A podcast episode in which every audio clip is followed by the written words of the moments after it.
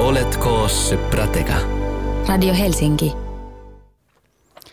Tervetuloa kuuntelemaan Korkean paikan kammon viimeistä, eli juhlalähetystä. Mulla on tässä ollut 12 vierasta tähän mennessä, joiden kanssa ollaan juteltu paitsi korkeakulttuurin eri ilmenemismuodoista tai niin kuin genreistä tai mitä nyt haluaa sanoa, niin myöskään aina sitten lopuksi vähän ihmetelty, että mitä on taide. Ja tänään vihdoin viimein saamme siihen vastauksen, sillä viimeisenä vaan ei vähäisimpänä vieraana minulla on Suomen kulttuurirahaston erityisasiantuntija, ex-gambisti, oikeustieteen maisteri ja musiikin tohtori Veli Markus Tapio. Sydämellisesti tervetuloa. Kiitos kutsusta. Sä jaat työksesi taiteelle fyrkkaa. Joudutko usein miettimään tätä kysymystä, että mitä on taide? No onneksi aika harvoin, koska mähän en sitä fyrkkaa nyt varsinaisesti jaa, vaan mä työskentelen organisaatiossa, joka jakaa fyrkkaa. Ja nyt tässä on siis suuri tämmöinen muutos tapahtunut ehkä noin sotien jälkeen, että huomattiin, että se on aika huono idea, jos valtiovalta tai joku tämmöinen ylempi taho rupeaa hirveästi sanelemaan, että mihin sitä fyrkkaa jaetaan. Oli sitten kysymys taiteesta tai tieteestä ja kehittyy tämä tällainen niin sanottu vertaisarviointi, ajattelu, että kaadetaan se iso raha johonkin semmoiseen ämpäriin ja pyydetään ne tekijät itse sitten jakamaan sitä rahaa. Ja sillä lailla myös kulttuurirahasto, kuten kaikki muutkin taiteen tällaiset tukirahoittajat tänä päivänä aika lailla toimii, että me byrokraatit pyöritetään sitä systeemiä, mutta ne henkilöt, jotka sitten niin tosiasiallisesti tekee niitä ratkaisuja, että kuka sitä rahaa saa, niin ne ovat enemmän sitten niitä alan omia ihmisiä. Eli taiteilijat jakaa toisilleen. Näin voi sanoa. ja tästä tietysti tuosta hyminästä päästään tietysti tosi mielenkiintoisiin kysymyksiin. Joo, ja siis tota, mä tiedän kyllä, mistä puhut itse. Tota, istun musiikin edistämissäätiön öö, tällä hetkellä, siis AV-tuki toimikunnassa Joo. jakamassa fyrkkaa esimerkiksi musiikkivideoille, että kyllä mä tiedän tämän vertaisarviointihomman ihan hyvin.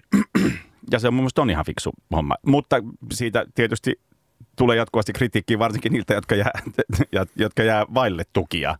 Se on ihan selvä, koska siis äh, taiteen ongelmahan on se, että maailmaan mahtuu loputtomasti taidetta, siis kuka tahansa saa sitä tehdä, mutta maailmassa on hyvin vähän rahaa suhteessa siihen tarpeeseen, koska me kaikki aina haluttaisiin olla taiteilijoita. Ja silloin se on aika ankaraa ja julmaa se kilpailu sitten siitä, niistä pienistä rahoista. Ja silloin sillä väistämättä, väistämättä tulee pettymyksiä ja ne pettymykset on myös sillä lailla kovia, että siinä missä kaksi pituushyppääjää kilpailee, niin se joka häviää, niin kykenee selvästi niin kuin ymmärtämään, että toi toinen nyt hyppäisi pidemmälle, mutta taiteilijalle on tietysti se, kun se, ne kriteerit on niin sillä lailla pehmeitä, niin on hirveän helppo kokea epä, epäoikeudenmukaisuutta sit siinä kohdassa, jossa itse ei saa rahaa, mutta joku toinen saa, jota sitä ajattelee, että toihan ei ole yhtään niin hyvä kuin minä. Joo, se on nämä mittareiden niin kuin, että tavallaan epätarkkuus. Niin se, se, on, se on piru hankalaa. Mutta tota, onko taide sitten sellaista, että sitä pitää tukea? Vai pitäisikö sen vaan niin kuin olla markkinavetoista ja myyvin toimii ja sitten se, mikä jengi kiinnostaa, niin sitä ei tueta. Tai sitä ei tavallaan niin kuin olisi. Niin, no se on siis semmoinen kysymys, joka on syytä kysyä. Tosin siis aina kun se kysymys esitetään, niin sitä pahastutaan. Ja esimerkiksi se, se viime, viime sunnuntaina, kun siitä vähän tähän suuntaan Hesarissakin kirjoitettiin, niin sehän herätti sitten ainakin mun somekuplassa sellaista, sellaista paheksuntaa. Mutta kyllähän on ihan hyvä kysymys, että jos taidetta tuetaan, niin miksi sitä tuetaan? Ja siihen on aika helppo sitten kuitenkin keksiä hyviä argumentteja sen puolesta. Että ehkä sellainen ympäripyöreinen talousteoreettisin on se, että taiteen markkinat ovat äärimmäisen tehottomat. Eli sanotaanko nyt vaikka näin, että jos minä miljardöörinä, joka omistaisin kaivopuistossa jonkun villan siinä, niin päättäisin rakennuttaa siihen mun puutarhan jonkun valtavan hienon veistoksen, niin minähän sen maksasin ja sitä hyötyisi koko Helsinki. Ja silloin tavallaan niin kuin siihen – siihen hintaan ei mitenkään sisältyisi kaikki se ulkoishyöty, mitä siitä silloin maailmalle tulee. Ja taide sisältää paljon tällaisia elementtejä, joissa ikään kuin se hinta ei muodostu sillä lailla tavallaan tehokkaasti siinä, siinä kaupantekoprosessissa. Ja sen takia oikeastaan voisi sanoa, että niin kauan kuin nyt taidetta on ollut sillä lailla siinä merkityksessä kuin nykyään, että jotakin semmoista niin kuin ylevää ja niin kuin arvostettua ja näin, joka tarvitsee nyt ekstra fyffeä, niin ei se siellä markkinoilla ole ikinä toiminut. Että jos sitä tänä päivänä rahoittaa niin kuin valtiot ja säätiöt, niin mennään muutama vuosisata taaksepäin, niin sitä rahoitti sitten jotkut rikkaat mesenaatit. Ei ole, mutta, heillä, mutta tänä päivänä meillä onneksi ei ole niin valtavia varallisuuseroja, että meillä oli. Siis musta se on sinänsä niin kuin ihan hyvä idea, että nykymaailmassa ei ole henkilöitä, joilla olisi varaa yksityiseen sinfoniaorkesteriin.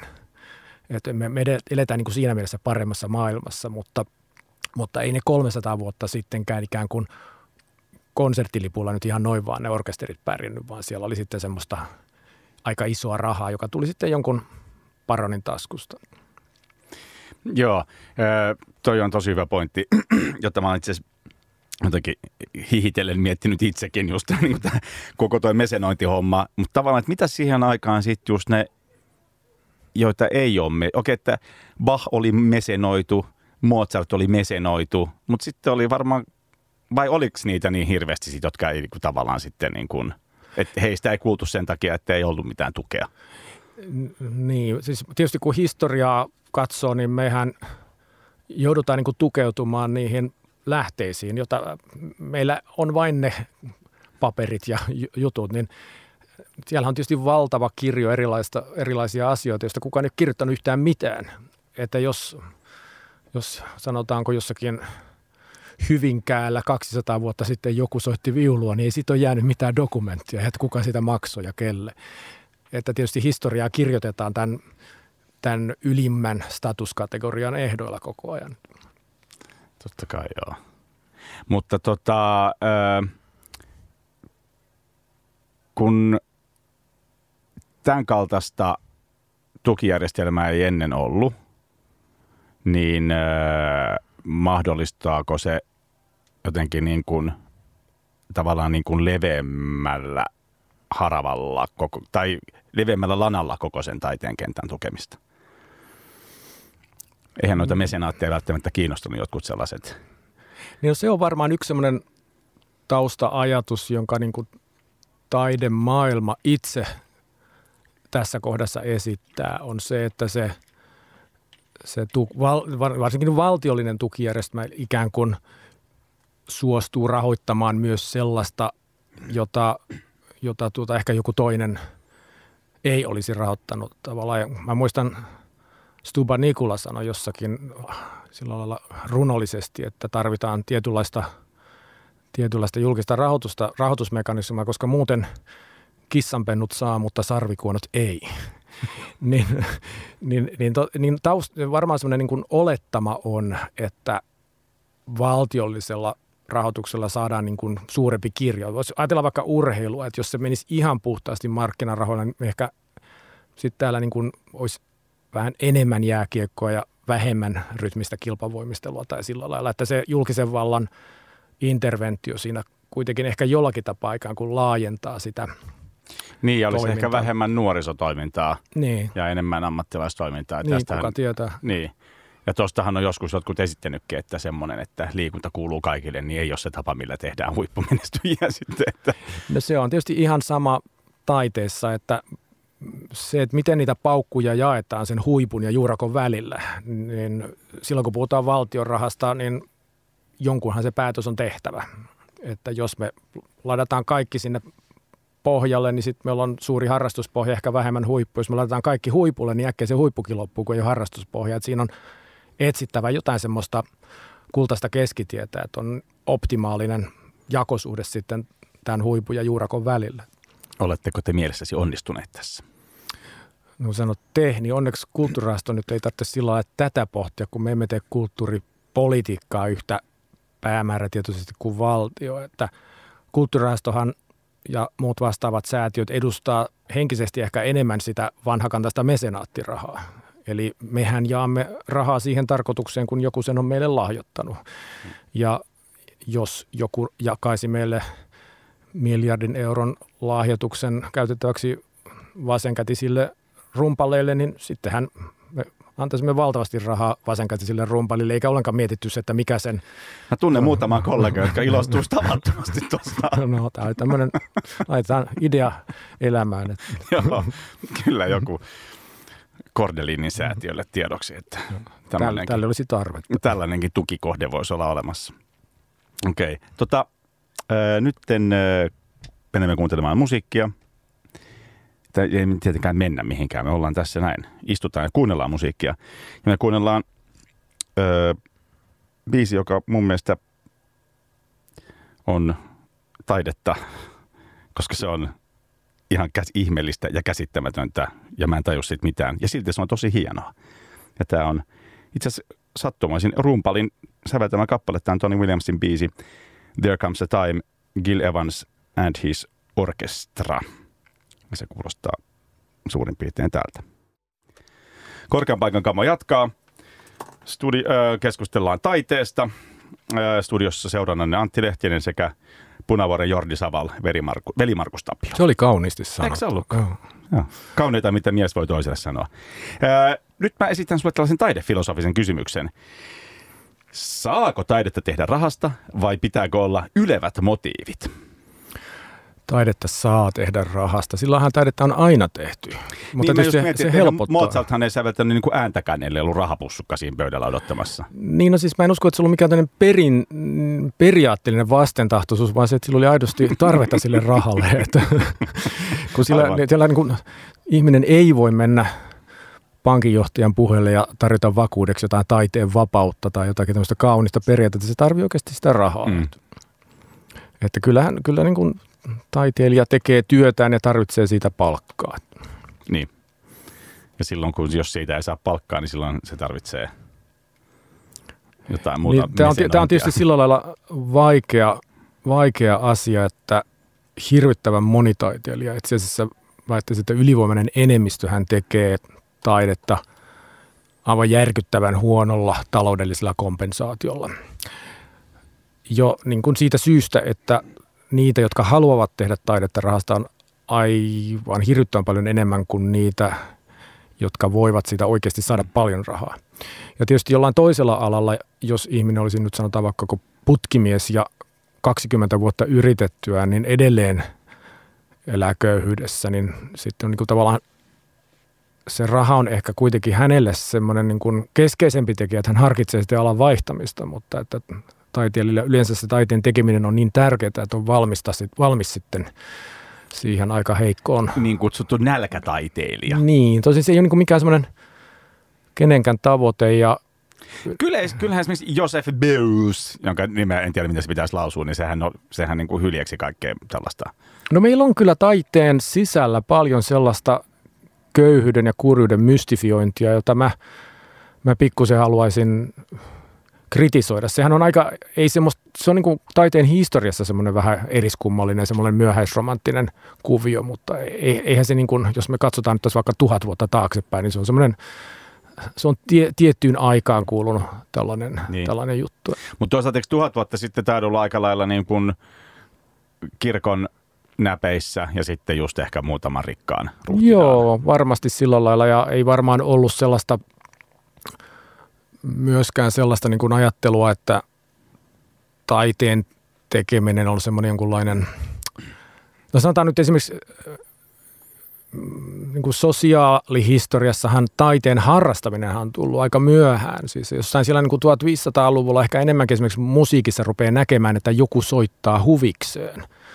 Että kyllähän se niin kuin keskiajalla niin kuin herrasmiehen tehtävä oli tappelu ja metsästäminen ja sitten hankittiin se joku soittaja sinne soittamaan, mutta että se, se aatelismies itse olisi ryhtynyt soittamaan, niin ei se oikein niin kuin kuulunut siihen sen habitukseen. Mutta että siellä joskus renesanssiaikana sitten, kun rahatalous keksitään ja sanotaanko, että jokais linnanherran tyttärelläkin on oma huone, jossa voi jopa niin kuin yksityisesti soittaa, on sohvatyynyt ja kaikkea tämmöistä, mikä niin kuin ehkä katto ei vuoda enää niin paljon ja hevosetkaan ei asu enää samassa huoneessa, niin tavallaan se yhteiskunnallinen tilanne on muuttunut sillä, että ihmisillä on enemmän rahaa ja vapaa-aikaa, niin soittaminenkin siirtyy semmoiseksi yläluokan hyväksyttäväksi tavaksi olla olemassa. Mutta tämä on ollut aika lailla sillä lailla vaihdeluhistoriassa, että mikä on se taiteen paikka siinä maailmassa, mutta, mutta kyllä mä väittäisin, että niin kuin pitkässä kaaressa se semmoinen nälkätaiteilija ihan, ja tämä tämmöinen mikä se oli se elokuva, tämä Mulan Rouge, mm. jossa mm. ollaan siellä vintillä ja yskitään verta paperiin, niin tuota, se on, se on, se on kuin yhden ajan taiteilijakuva. Mm. Onko toi, tai siis onkin, taiteen määrittely muuttunut, muuttunut tota, aikain saatossa. Eihän se joskus esimerkiksi, just vaikka tuhat vuotta sitten se ei varmaan ollut hirveän kantaa ottavaa. Tai anteeksi, nyt mä ehkä viittasin taiteen tehtävään, mutta, mutta miten sä näkisit, että tämä tulee muuttumaan? Se on aina vaikea ennustaa. Kyllä siis vastauksena sun ensimmäiseen helppoon kysymykseen, että onko se muuttunut historiassa, on. Niin, se on, mä ikään kuin vastasin siihen itse, kun se on tyhmä kysymys. Mutta, mutta että miten se tulee muuttumaan? Siis semmoinen lyhyen tähtäimen trendihän, joka tällä hetkellä on luettavissa noista kaikista erilaisista niin kuin valtiollisista ohjausasiakirjoista on, että taiteelle halutaan, taidetta halutaan legitimoida tämmöisillä erilaisilla välineellisillä vaikutuksilla, että nyt taidetta tarvitaan, koska sokeat saavat näkönsä ja vanhat nuortuvat ja, ja tarvitaan niin kuin, ihmiset eivät päädy niin aikaisin sitten johonkin hoitolaitoksiin, kun heille tarvitaan taidetta. Että taiteelle, musta väitän, että kun tämän ajan sellainen taidepoliittinen tulokulma korostaa aika vahvasti taiteen hyvinvointivaikutuksia. Se on olisi ollut varmaan kohtuullisen omituinen ajatus jollekin niin kuin no ehkä vielä 30 vuotta sittenkin tavalla. Silloin oli ihan eri, eri retoriikka tässä kohdassa. Joo, vaikkakin kyllä silloinkin varmaan ollaan oltu sitä että se jotenkin kuin ylevöittää ihmistä. Joo. Ja se niin kuin liittyy sivistykseen ja tollaiseen. Kyllä, mutta, kyllä, joo. Mutta se on, niin, se on ehkä ollut sitten jotenkin enemmän niin kuin sisäänleivottu osa sellaista vaan, niin kuin, mitä sivistyneen ihmisen tulee tietää ja osata. Joo, tässähän on ollut just ehkä – nyt jos katsoo niin kuin iso kaari, niin sieltä jostain uuden ajan alusta semmoinen ajatus, että soittotaito on jonkunlainen osa sitä, miten sanoisi, yläluokkaista, tai siis naapuria yläluokkaisempaa habitusta, jossa, jossa, jossa niin kuin samalla lailla kun opetellaan pöytätavat, niin opetellaan soittaa pianoa, että se, se, se, on niin kuin, se kuuluu siihen sivistykseen jostain syystä niin kuin rumpujen soitto ei, ei kuulu tuohon samaan, mutta, mutta se on kyllä totta, että joskus muistan siis lukeneeni ää, mu- muusikkouden historiaa, että silloin ihan silloin kun on ollut niin kuin kylästä kylään kulkevia ää, tällaisia ää, niin kuin viihdyttäjiä, mm. niin on ollut ihan paskasakki, jota sanoisin kivittää. No, mutta tästä sitten pitää muistaa, että niin kuin tänä päivänä niin taiteilijoiden se siis sanotaanko siis se kirjo siinä sosiaalisessa asemassa, se on erittäin suuri, niin se on ollut sitä voisi sanoa vähintäänkin yhtä suuressa määrin ennäkään. Että kun yksi sellainen asia, josta mä saan aina näppylöitä, on nämä trubaduurit, jotka tulee soittaa kitaraa sukkahousut jalassa jonnekin. Ja kun siis oikeasti siis trubaduurit on ollut ylintä aatelistoa, jotka on niin ollut statuksessaan verrattavissa siihen, että sanotaanko nyt vaikka, että EKPn pääjohtaja soittaisi jotakin jollain Bilderberg-ryhmän kutsuilla. Ne on ollut niin kuin, Saattaa soittaakin, sinne ei pääse, me ei tiedetä. No nimenomaan siis trubadurin musiikin ydin on ollut, että sinne ei ole päässyt. Se on ollut todella sen ylimmän luokan korkeinta mahdollista statusta nauttivaa taidetta. Suurin osahan niistä ei, eläis, ei, ei eläessään soittanut tai laulanut, ne olivat ensisijaisesti runoilijoita.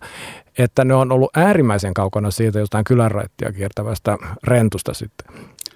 Muistatko tota, kun tästä on varmaan siis kymmenen vuotta – kun sä et kesällä ei, ei voinut istua stadissa tai täällä punavuoressa terassilla, että se Beatles-pariskunta tuli sinne häiriköimään. Mä oon, mä oon niin hiljattain muuttanut punavuoreen, että mä oon töölöläinen niin kuin syntyjäni, että tää on vähän niin kuin olisi ulkomaille tullut, että mulla on mennyt tuo... Kato, mä okay. Mutta siis se oli semmoinen, musta tuntuu venäläistaustainen pariskunta, jotka tuli väkisin aina kun istui vaikka vastarannan kiisken terassilla, jotka tuli siihen vetää Beatlesia ei niin ihan hirveän hyvin. Sitten ne ei lähtenyt ennen kuin niillä antoi jotain rahaa. Sitten okay. ne niin kiersi kapakas toiseen Ja sitten jos oli oikein huono säkä, niin sitten sen saman illan aikana No, tuli jo uudestaan, jolloin oli niin kuin merkki, että nyt kansi vaihtaa paikkaa. Tämä on siis semmoinen muusikkokunnassa ehkä hyödyntämätön ja tämmöinen niin kuin kääntämätön kivi, tämmöinen businessplan, että soittaa niin kauan, että jonkun on pakko antaa rahaa. Että Öö, joo, mä luin siis jonkun sarjakuvan. Friikkilän veljeksissä oli yksi semmoinen, missä okay. ne Free Willin Franklin keksi tällaisen, että se meni katusoittamaan ja se soitti, kunnes jengi maksoi sille, että se lähtisi pois. okei, Mikä on, se on, Gilbert Sheldon keksi tämän jo. joo, okei. Mä haastan kaikki mun muusikkokollegat tota, tällaiseen tempaukseen. Tota, ennen kuin päästetään sut soittamaan sun omaa musiikkia, tai anteeksi, ei sun omaa musiikkia, vaan valitsemaasi, tätä ohjelmaa varten valitsemaasi musiikkia, niin tota, ää, mä haluaisin kysyä sulta, että mitä sun tulee mieleen, kun Ed Reinhardt, tämä liittyy siis taiteen määrittelyyn, kun Ed, Ed Reinhardt on sanonut, että art is art, everything else is everything else. Se kuulostaa taidepuheelta. Sellaiselta, että joku lukee sen, niin wow, tuossa on jotain syvällistä.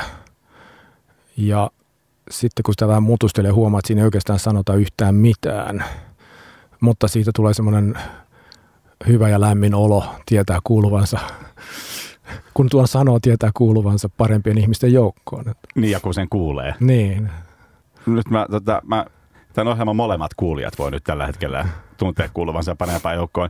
Mä oon nimittäin ajatellut, että toi tarkoittaa sitä, että se on vastalause sellaiselle, mun mielestä, no fasistinen on ehkä vähän turhan, turhan niin kuin jyrkästi sanottu, mutta semmoinen, että taidetta saisi tehdä vain taiteilijat. Ja että kaikki saisi tehdä taidetta. Sä tuossa sanoit viitisen minuuttia sitten, että kaikkihan haluaa ja kaikki saa tehdä taidetta halutessaan, mutta ja jotkut kaikkia, taidefilosofit ei ole samaa mieltä sun kanssa. Niin no siis se, että onko joku asia taide vai ei, niin sehän on, sehän on mielenkiintoinen oikeastaan ainoastaan tämmöisessä hierarkiakysymyksessä. Jos mä olisin yksin autiolla saarella ja hyvä haltija olisi tarjonnut mulle sinne striimattuna Royal Shakespeare Companyn esitykset ja Netflixin, niin munhan ei tarvitsisi hetkeäkään miettiä, että jos mä katson Hamletin tai Jack Bauerin edesottamuksia, että onko jompikumpi sitä taidetta tai ei. Mähän katsoisin just sitä, mitä huvittaa. Et se kysymys siitä, että onko joku taidetta, sehän nousee yleensä siinä vaiheessa, kun joku väittää, että joku ei ole taidetta. Ja silloin yleensä puhutaan jostakin, että mm, että minulle kuuluu joku etu, mutta tuolle toiselle ei. Yritetään, tai siis ei, tässä ei ole sinänsä mitään niin kuin pahaa, koska yhteiskunnan on pakko ajatella näin. Me joudutaan jäsentämään maailmaa, mutta, että, mutta se, että mikä on taidetta, on ehkä taiteen itsensä kannalta aika epämielenkiintoinen kysymys. Se on enempikin esimerkiksi mun työnantajani kaltaisten tahojen, joka jakaa sille taiteelle resursseja. Se on siinä mielessä mielenkiintoinen kysymys. Juuri sen takia sinut on tänne kutsuttu.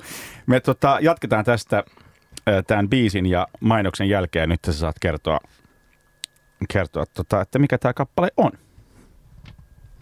Ole hyvä. Äh, siis, jo, kun DJ. mun, mun, mun käskettiin valita joku kappale ja sanottiin, että sen pitää, se ei saa olla 1400-luvun musiikkia, niin, niin sitten, mä, siis sitten mä valitsin yhden kappaleen, jossa mun mielestä, siis kun mä oon va- vakaasti sitä mieltä, että jos 500 vuoden päästä kirjoitetaan musiikin historia tästä ajasta, niin mikä on 1900-luvun ylivoimaisesti merkittävin musiikillinen innovaatio, niin se on sähkökitara soittimena. Se on siis, kun 1900-luku on sähkökitaran vuosi, niin, niin tässä kaksi henkilöä tunnettua virtuosia Eric Johnson ja Sonny Landreth soittaa sähkökitaraa ja soittavat sitä hyvin. Itse kappalehan on harvinaisen yksinkertainen, mutta toisaalta musiikkia on hirvittävän vanhanaikaista. Tämähän muodoltaan tämä on ihan sama kuin tuo edellinenkin. Että siinä pyörii semmoinen juttu taustalla ja sen päälle soitetaan jotakin kivaa.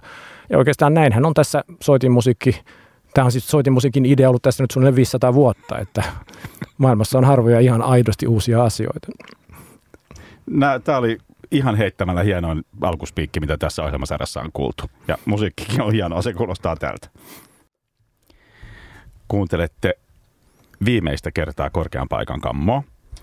Öö, ennen kuin jatketaan veli Markus Tapion kanssa taiteesta puhumista, ilmoitan teille kuulijoille, että seuraavaksi tämän ohjelman jälkeen Ville Komppa Klasarikelluntaa ohjelmassa haastattelee Kreta Julia Heikkilää. Ja öö, minä ryhdynkin kokeilemaan onneani iltapäivälähetyksen juontajana. Nimittäin nyt kesän aikana niin mä teen Radio Helsingin keskiviikon iltapäivää, joka tulee olemaan tietysti hyvin erityyppinen ohjelma, kun on enemmän musaa ja puhutaan vähemmän. Joka saattaa olla ihan hyväkin asia. Tai sitten ei. Ken tietää, se jää nähtäväksi tai kuultavaksi pikemminkin. Mutta nyt tota, puhutaan vielä veli Markus Tapion kanssa taiteesta ja luon katsauksen kuluttajan kannalta, kuluttajan kannalta taiteen saatavuuteen. Meillä on taidelainaamo, meillä on kirjasto, meillä on museokortteja. Mm, meneekö kuluttajalla hyvin? Sanotaanko näin, että kuluttajalle on kyllä tarjolla enemmän vaihtoehtoja kuin kuluttaja usein muistaakaan käyttää, että aika lailla, jos äh, voisi sanoa, että niin kuin ostajan markkinat. Ja erityisesti mainitsit tuossa tuon kirjaston, niin sehän on ihan tutkitusti semmoinen meille suomalaisille aivan erityisen tärkeä instituutio, joka yhdistää rikkaat, köyhät, nuoret, vanhat ja, ja, ja se, on, se on hyvin vahvasti suomalais, niin kuin tähän suomalaiseen kulttuurielämään vahvasti juurtunut laitos. Onko sitä noissa esimerkiksi, jos käytetään verrokkina muita Pohjoismaita, niin onko siellä? Mä tunnen asiaa riittämättömästi, mutta kuulin esimerkiksi ihan mielenkiintoisen esitelmän kerran, mikä tilanne on Ranskassa, niin siellä ei ole samanlaista kirjastolaitosta kuin meillä, että joka Suomessahan siis, kirjastohan on siis ainoa kulttuurilaitos, joka, jonka laki velvoittaa, että se on ihmisten saatavilla. Joo, ja silloin kun se ei ole saatavilla, muuten sitten kirjasto auto ajaa jo, Jokin tapa jonnekin. se on oltava. Ja, mutta sitten taas esimerkiksi Ranskassa niin ei ole tämmöistä systeemiä, mutta siellä taas valtion tapa ylläpitää kirjallisuutta on se, että kirjakauppoja subventoidaan hyvin vahvasti. Sen takia Ranskassa joka korttelissa on oma kirjakauppa. Ja, ja ranskalaiselle se tapa, jolla hän saa kirjallisuutta, että se menee siihen oman korttelin kirjakauppaan ja ostaa sieltä hyvin halvan kirjan. Ja sitten se ostaa vierestä leipomasta patongin ja Näin menee. juuri joo. Jaa, tämä oli tota, mielenkiintoinen. Eli no, mutta ehkä tarina opetus on se, että kulttuuria tai taidetta voidaan tukea hirveän monin tavoin, vaikka silloinkin kun halutaan päästä ikään kuin samaan lopputulokseen. No onko tota, haluatko lausua jotain tästä ää, meikäläisistä tavasta verrattuna esimerkiksi muihin tapoihin? No ehkä oleellisen juttu, minkä tässä halusin lausua, on se, että minäkin, vaikka periaatteessa mulle maksetaan kuukausipalkkaa siitä, että mä asiasta jotain ymmärtäisin, niin olen hyvin huonosti perillä niiden muiden tavoista. Ja se on semmoinen asia, joka hyvin vahvasti jollakin tapaa on tässä meidän kulttuuripolitiikassa läsnä, että me tehdään sitä itse ja meillä on aika huono tieto siitä, miten sitä tehdään muualla. Ja sitä tehdään eri maissa hyvin eri tavoin. Ja mä muistan esimerkiksi, mä osallistuin sellaisen yhden suomalaista taiderahoitusta käsittelevän pienen kirjasen kirjoittamisen. Kirjan nimi oli Rahan kosketus. Ja me silloin yritettiin kovasti selvitellä sitten myös, että kuinka tämä homma on hoidettu muualla. Ja sitten oltiin tyytymättömiä siihen, että kuinka vaikea sitä tietoa on saada edes suomalaisesta taiteen rahoitusjärjestelmästä – mutta törmäsin semmoisen Euroopan parlamentin paperin, jossa oli hirveästi puhettiin Suomesta ja syynä mainittiin se, että kun Suomi on yksi niitä harvoja maita, joista saa, saa mitään tolkkua. Että yleisesti ottaen... Siis viitatko tilastotietoon vai? Tilastotietoon ja tämmöisiä rakenteellisia. Ja, ja se, se tilastotietokin on, niin, niitä numeroitakin on maailmassa paljon, mutta että niiden jotenkin yhteismitallistaminen ja sillä lailla ja käsitteet, terminologia on mitä sattuu. Että on hyvin vaikea saada sellaista kokonaiskuvaa siitä, että miten vaikkapa Euroopan unionissa eri taiteen aloja tai taidetta yleisesti rahoitetaan. Ne on, ne on hyvin kansallisia järjestelmiä, niitä on vaikea verrata ja usein kuulee sitten sellaisia puheenvuoroja, että ranskalaisilla on toi juttu, miksei meillä voi olla tuommoista. Ja yleensä vastaus on siihen, että kaikki riippuu kaikesta. Että sä et voi niin kuin rusinoita pullasta noukkia. Että okei, ranskalaisella näyttelijällä on mahdollisuus päästä tämmöiseen niin kuin eräänlaiseen miten se, se on vähän semmoinen sosiaalivakuutusjärjestelmä, että jos keikat loppuu, niin raha tulee jostain. Meillä ei ole sitä, mutta toisaalta ranskalainen taiteilija ei voi saada mistään henkilökohtaista apurahaa. Se on taas meillä se systeemi. Että on, on hyvin vaikea niin kuin noukkia elementtejä eri, eri valtioiden kansallisista järjestelmistä, jotka on erittäin kirjavia. Tai siis tietysti kirjo erilaisissa systeemeissä on suuri. Onko sulla mitään, tota, mä en tiedä mikä ihme niin Pohjoismaat, Pohjoismaat fiksaatio mutta mä aina jotenkin haluan vertaa, vertaa Ruotsia ja Norjaan. Niin onko sulle niistä mitään? No sanotaan, on mulla siis detaljitietoja sieltä sun täältä, mutta ehkä, ehkä päällimmäisenä on se havainto, että vaikka me ollaan hirveän monilla aloilla niin samanlaisia, niin, niin tällä alueella niin on aika paljon eroja kansallisissa systeemeissä. Että yksi semmoinen ihan konkreettinen esimerkki, niin Suomessahan rahaa, niin kuin julkista rahaa taiteille jaetaan niin kuin selkeästi valtiolta menee tietyt asiat, kunnilta menee tietyt jutut. Meillähän on suomalaiskansallinen erityispiirre, että meillä on nämä VOS-laitokset, jotka on sellaista valtion ja kunnan yhteistoimintaa. Se on aika eriskummallinen asia maailmassa.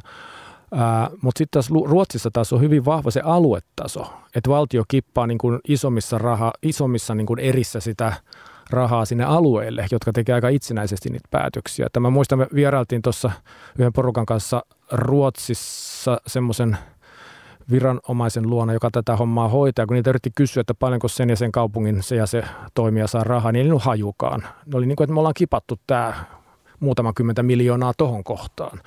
Ja, ja ne tekevät ne päätökset. Ja meiltähän tämmöinen niin kuin aluetason – päätöksenteko ei ole mahdollista, koska ei meillä ole edes niitä alueita, mutta tällä koko sote-hommallahan saattaa olla pitkällä tähtäimellä myös tähän asiaan vaikutuksia.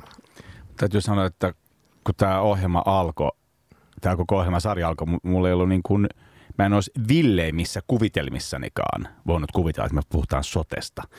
Mutta, se, se, on, se on aina nurkan takana, niin oli asia mikä tahansa. se on aina nurkan takana ja tavallaan se vähän, mitä mä siitä ymmärrän, niin tota, toi itse saattaa muutenkin pitää ihan paikkaansakin.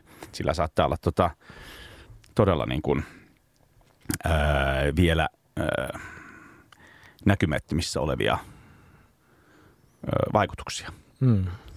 Ja varmasti niin, niin hyvässä kuin pahassakin. Mä just juttelin lauantaina yhden tutun puheterapeutin kanssa, joka oli sitä mieltä, että se ei tule ikinä tapahtumaan. No mä en tunne asiaa niin paljon, että mä pystyisin ottaa Binker-sortin kantaa tuohon jäämme siis odottavalle kannalle. Jäämme odottavalle. jäämme odottavalle kannalle.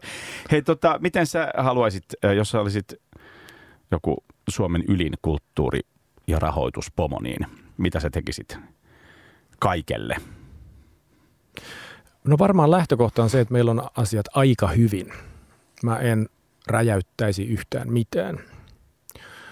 Ää, varmaan hienosäätöä siellä täällä – yksi semmoinen iso trendi ehkä tänä päivänä on tämän julkisen ja yksityisen rajan madaltaminen.